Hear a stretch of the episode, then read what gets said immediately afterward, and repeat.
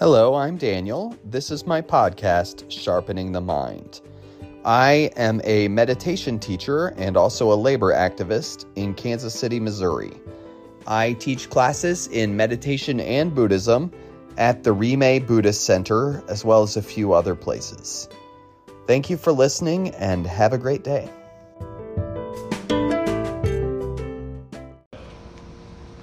I wanted to talk about patience because I think one, um, patience is something that we can always be better at, no matter how good we are. There's no ceiling on patience. Even if we're tremendously patient, we can still probably be trying to do better. And I think meditation helps us with patience because it's a thing that I'm going to do, and it's it's, it's pretty boring, and I don't really want to do it, but I go do it, and I have to have patience to get through it, and I have to have patience to not look at this clock too many times. I do anyway, though, but I have to have patience to try to be better at those things. So that's how meditation helps with our patience, and also because it kind of helps us to see things more clearly and have more more um, space, maybe less attachment to our desires. I hope so. I'm going to talk about now what really inspired me to think, start thinking about patience was my my partner Alicia and I call her my partner because the older I get, the sillier the word girlfriend sounds. But my partner, Alicia, she said to me that she thinks I have a lot of patience. And I don't usually think of myself as a very patient person. And but I started thinking about that and I was like, why? Sometimes we have labels about ourselves and other people tell us something different than we've always thought. And then we think, oh, is that true? So it got me to thinking and I thought, well, really, there's different kinds of patience.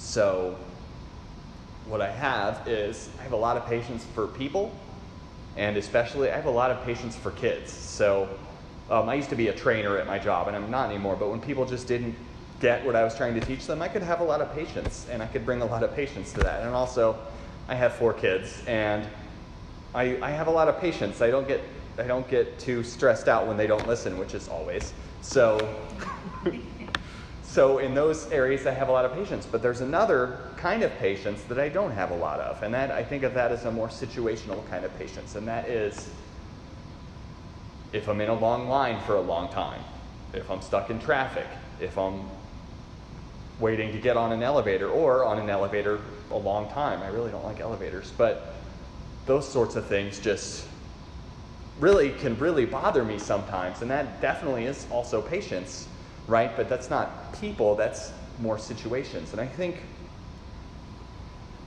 my guess is a lot of people are the opposite of me, but I don't, I don't know this to be true. But I think a lot of people have more patience for situations and less patience for people and for kids not listening. But I, I don't know. But I, there's one area where I feel like I'm really patient, and then another one where I'm really not. I really can struggle and get stressed out at times.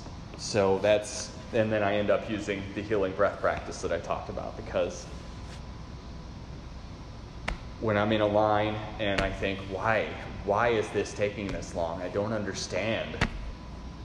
Then I get stressed out and I need the healing breath. And it's kind of silly because why am I in a big hurry? No reason most of the time, right? Most of the time when I'm impatient, I have no reason to be in a hurry. And I think that's true for a lot of us. And so it's a situation where this word patience is a word we use to represent things that are similar but not exactly the same. I think we have other words like that, like like love, right? There's all just different kinds of love, but we use the same word. And patience, I think, is the same way. But I, I like to think of it as our ability to weather the storms of life without falling apart, which patience is usually little things we usually think of little things when we think of patience, but it's our ability to get through things without getting upset, without getting stressed out, without falling apart or yelling at people. That's, that's what we want to learn how to not do, is not yell at people, not fall apart. How we can go through the struggles of life and keep it together when things get difficult. And we can think of it in a broader way too. Patience is what keeps me going if I have a terrible illness. Or, and less important than that, patience is what keeps me going if I don't get a promotion at work that I really thought I was going to get. It's a kind of a broader way to look at it. Um, I like to think of it as our ability to accept life's varying events and remain composed when things are challenging. Impatience, the thing about impatience is it takes all our attention. It takes us out of what we're doing and it takes all our attention. And when we feel impatient with a situation, we are nothing but impatience. And that can be really distracting too. We want to learn how to not be distracted all the time. So, cultivating patience is really important. And And like I said, meditation helps with that because I like to compare meditation to flossing because it's kind of uncomfortable and I really know I should do it and I don't want to. So I, I compare it to flossing. So um, that's, that's it. That's kind of a short talk today. But does anybody have anything they want to add or anything they want to ask about patience or about the practices we did tonight? And if not, that's okay. How do you balance your patience with, especially with kids, I have grandchildren, um, with your regimented view of how things should be? Okay, so um, how do you balance patience with a regimented view of how things should be? So that is that is very hard, right? We have to hold on loosely to our view of how things should be, and we have to constantly reflect. Well, how important is this? So uh, one of my kids sits at the table and he kind of sits in his chair like this and he's kind of slouching and he's eating and he's not eating over his bowl and he's really prone to make a mess. And I have to think, okay, how important is this? How aggressively do I have to correct this? Because he is going to make a mess, right? So I have, I have to think about that and I have to, the goal is to try to correct the situation, but also not be so attached to my view that I'm upset. That's that's the most important thing. So it's um, it's sort of like when we say we want to forgive people, but at the same time we don't want to let them walk all over us. It's it's I sort of see it like that. So I want to deal with it and also try not to, to learn how to not get upset, but just to just to deal with the situation in a way that's not emotional for me. I like that. Anybody else? Yeah. I think without doing it on purpose, I don't count, but I think I've started doing the healing breath at work because I work in a medical office where I have to make appointments for patients. And patients require patience. Mm-hmm. And there are times when I'm working with a patient trying to make their next appointment and all of a sudden I'll just be like, and I have to tell them, I'm like, I'm not mad at you, I'm just taking a breath. Because I did have one person get really offended, but a lot of the times they're like, no, I totally get it. So it's like, I'll take a big breath and let out a sigh because I know I'm like, I understand this person's sick. They can only control so much in their life and they're going to control what they can. And so, you know, and so that's why sometimes I'm just like,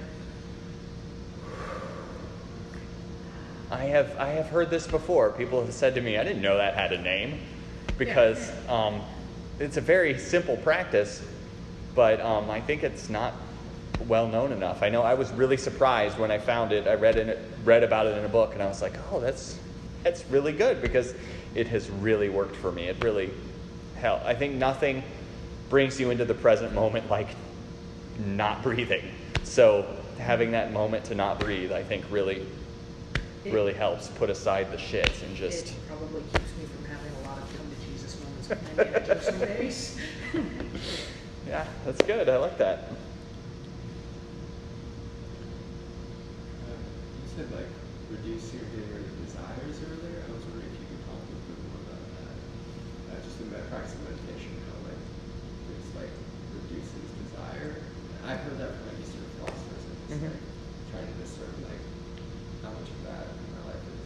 I don't know. You know, I'm just curious. So- I'm just curious what, what your perspective is. so um, the truth is we're not going to get rid of our desires right we're human but what we want to do is not have uh, well there's a few things one I, I don't want to be emotionally attached to my desires so i don't want to get upset if i don't get what i want And then two, I also don't want to run on autopilot to where I'm just indulging and I'm not even thinking about how I'm indulging. So, like, if I'm eating ice cream and then suddenly all the ice cream is gone, oh, I gave in to all my temptations. And I have, gosh, that's probably the thing I struggle with, not ice cream, but indul- indulging, I indulge my desires a lot. And, um, you know, so, there's different things we're wrestling with in life. So some people wrestle with anger or um, getting obsessed with things, but what I wrestle with is indulging my my, my wishes. Right, I'm going to eat all the chips, and so wow, those, those were both food related, but um,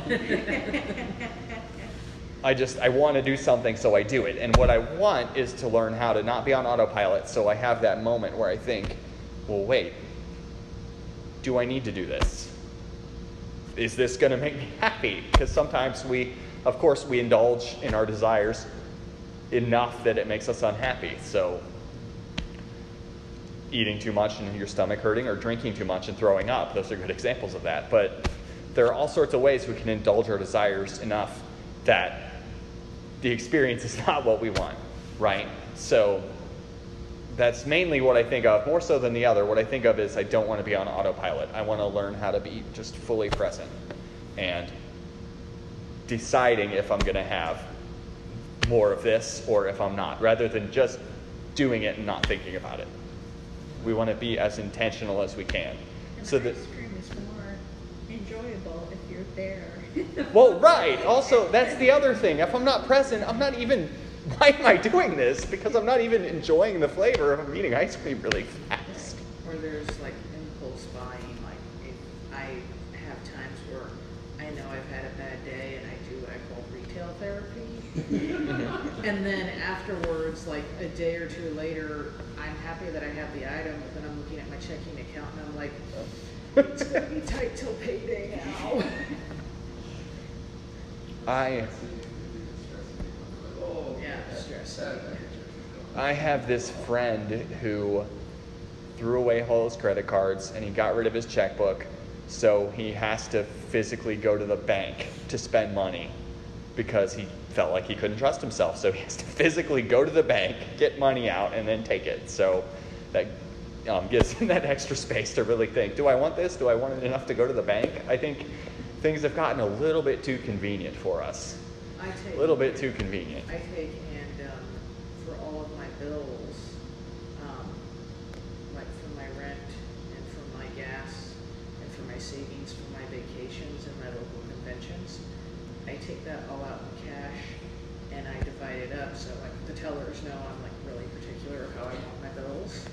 And I have a safe in my closet that I have envelopes in that say trip to Atlanta, uh, local conventions, and I put my savings that I want there, and as far as my mind is concerned, that's gone, because it's not my checking account. So that helps. That's good, yeah. Yeah, I've heard about a strategy where you take money and put it in envelopes, and that's that reminds me of that. So, It works really Yeah. well because you put it in that envelope and you tuck it away in a locked spot, and in your mind, it's, it's gone. It's not in your checking account, so you can't spend it. So, if you have car trouble or something and you need money, do you dip into that or no? Um, I had money, um, saved in case I had car trouble, which really worked out because I ended up putting a lot of repairs in my old car. And my, um, husband-to-be, um, talked me into getting a credit card. I got it with a very low budget, with a very low, um, max amount. It's only like thousand dollars or something, but that's the emergency funds credit card. It stays locked in that safe, and if something comes up that we need it for, we sit down and we discuss, is this emergent enough that we need to use the credit card? It's really good. Wow. I have a question Yeah. uh, about meditation. Um, before Katie and I came here, we were harvesting herbs. and we got bit by many mosquitoes. So, what is your strategy for, you know, when you're itchy and everything? Because I was, and I. I, I was like, I acknowledge that itch, but I'm not going to start. I I gave in and scratched. I think, okay, so I think what we need to do is the most important thing is try not to make a big deal out of it. So if I'm itching so much that it's dominating my thinking and I'm just thinking about scratching, go ahead and scratch as fast as you can and then get back to just sitting. But that said, though, if you do that and you find yourself just scratching the whole time, well, that's not good either. So we have to find a balance so that we're not scratching all the time, but we're also not just thinking about scratching the whole time. I haven't meditated with bug bites before, but I have meditated with just just suddenly I sit down and suddenly I have a random itch. Well, shit. So so and that will come and go, right? Then I scratch that random itch and then it's gone. And with bug bites, I don't know. You might have to itch again and again and again, right? How's it, um, because this is my first time ever doing anything like this. Ever. Um, well, outside of church, that's a little different. That's guided meditation. Usually guided meditations, not. Um, when you said, you know, make yourself aware of your surroundings and everything, like, I was aware of my breathing, but I kept rotating through stuff. Like, for a minute, I'd be like, okay, I can hear a refrigerator running. My feet are on the ground, the tile is cold. I can hear the cicadas screaming. Like, I kept rotating through all the different things. Is that kind Were, of? were you here the whole time? I was here the whole Yeah. time, but I just was like rotating through It's perfect. all the sounds and being aware of everything. And that's why, if you saw my feet do this, that was me going, I'm touching the floor. It's cold. I, I think that's very good. The, the most important thing, the thing we most want to not do is think about what we're doing later. That's I the thing. struggle with that because I was strategizing one of my video games, and I'm like, no, no, later, later. Yeah, I was thinking, who else can I invite? You? No, no, later. yeah, you were inviting everybody you could talk to Wow. yesterday. Well, thank you. okay, um, so I have a sign-in sheet for my email newsletter. If you want to sign it, uh, put your, give me your email address, and I have a donation fishbowl. If you want to put money in there, you can. But that said, I pay for this space, but I can afford it. So if you can't donate, then please don't donate. I don't want anybody to feel like they have to or they can't come. So um, that's it.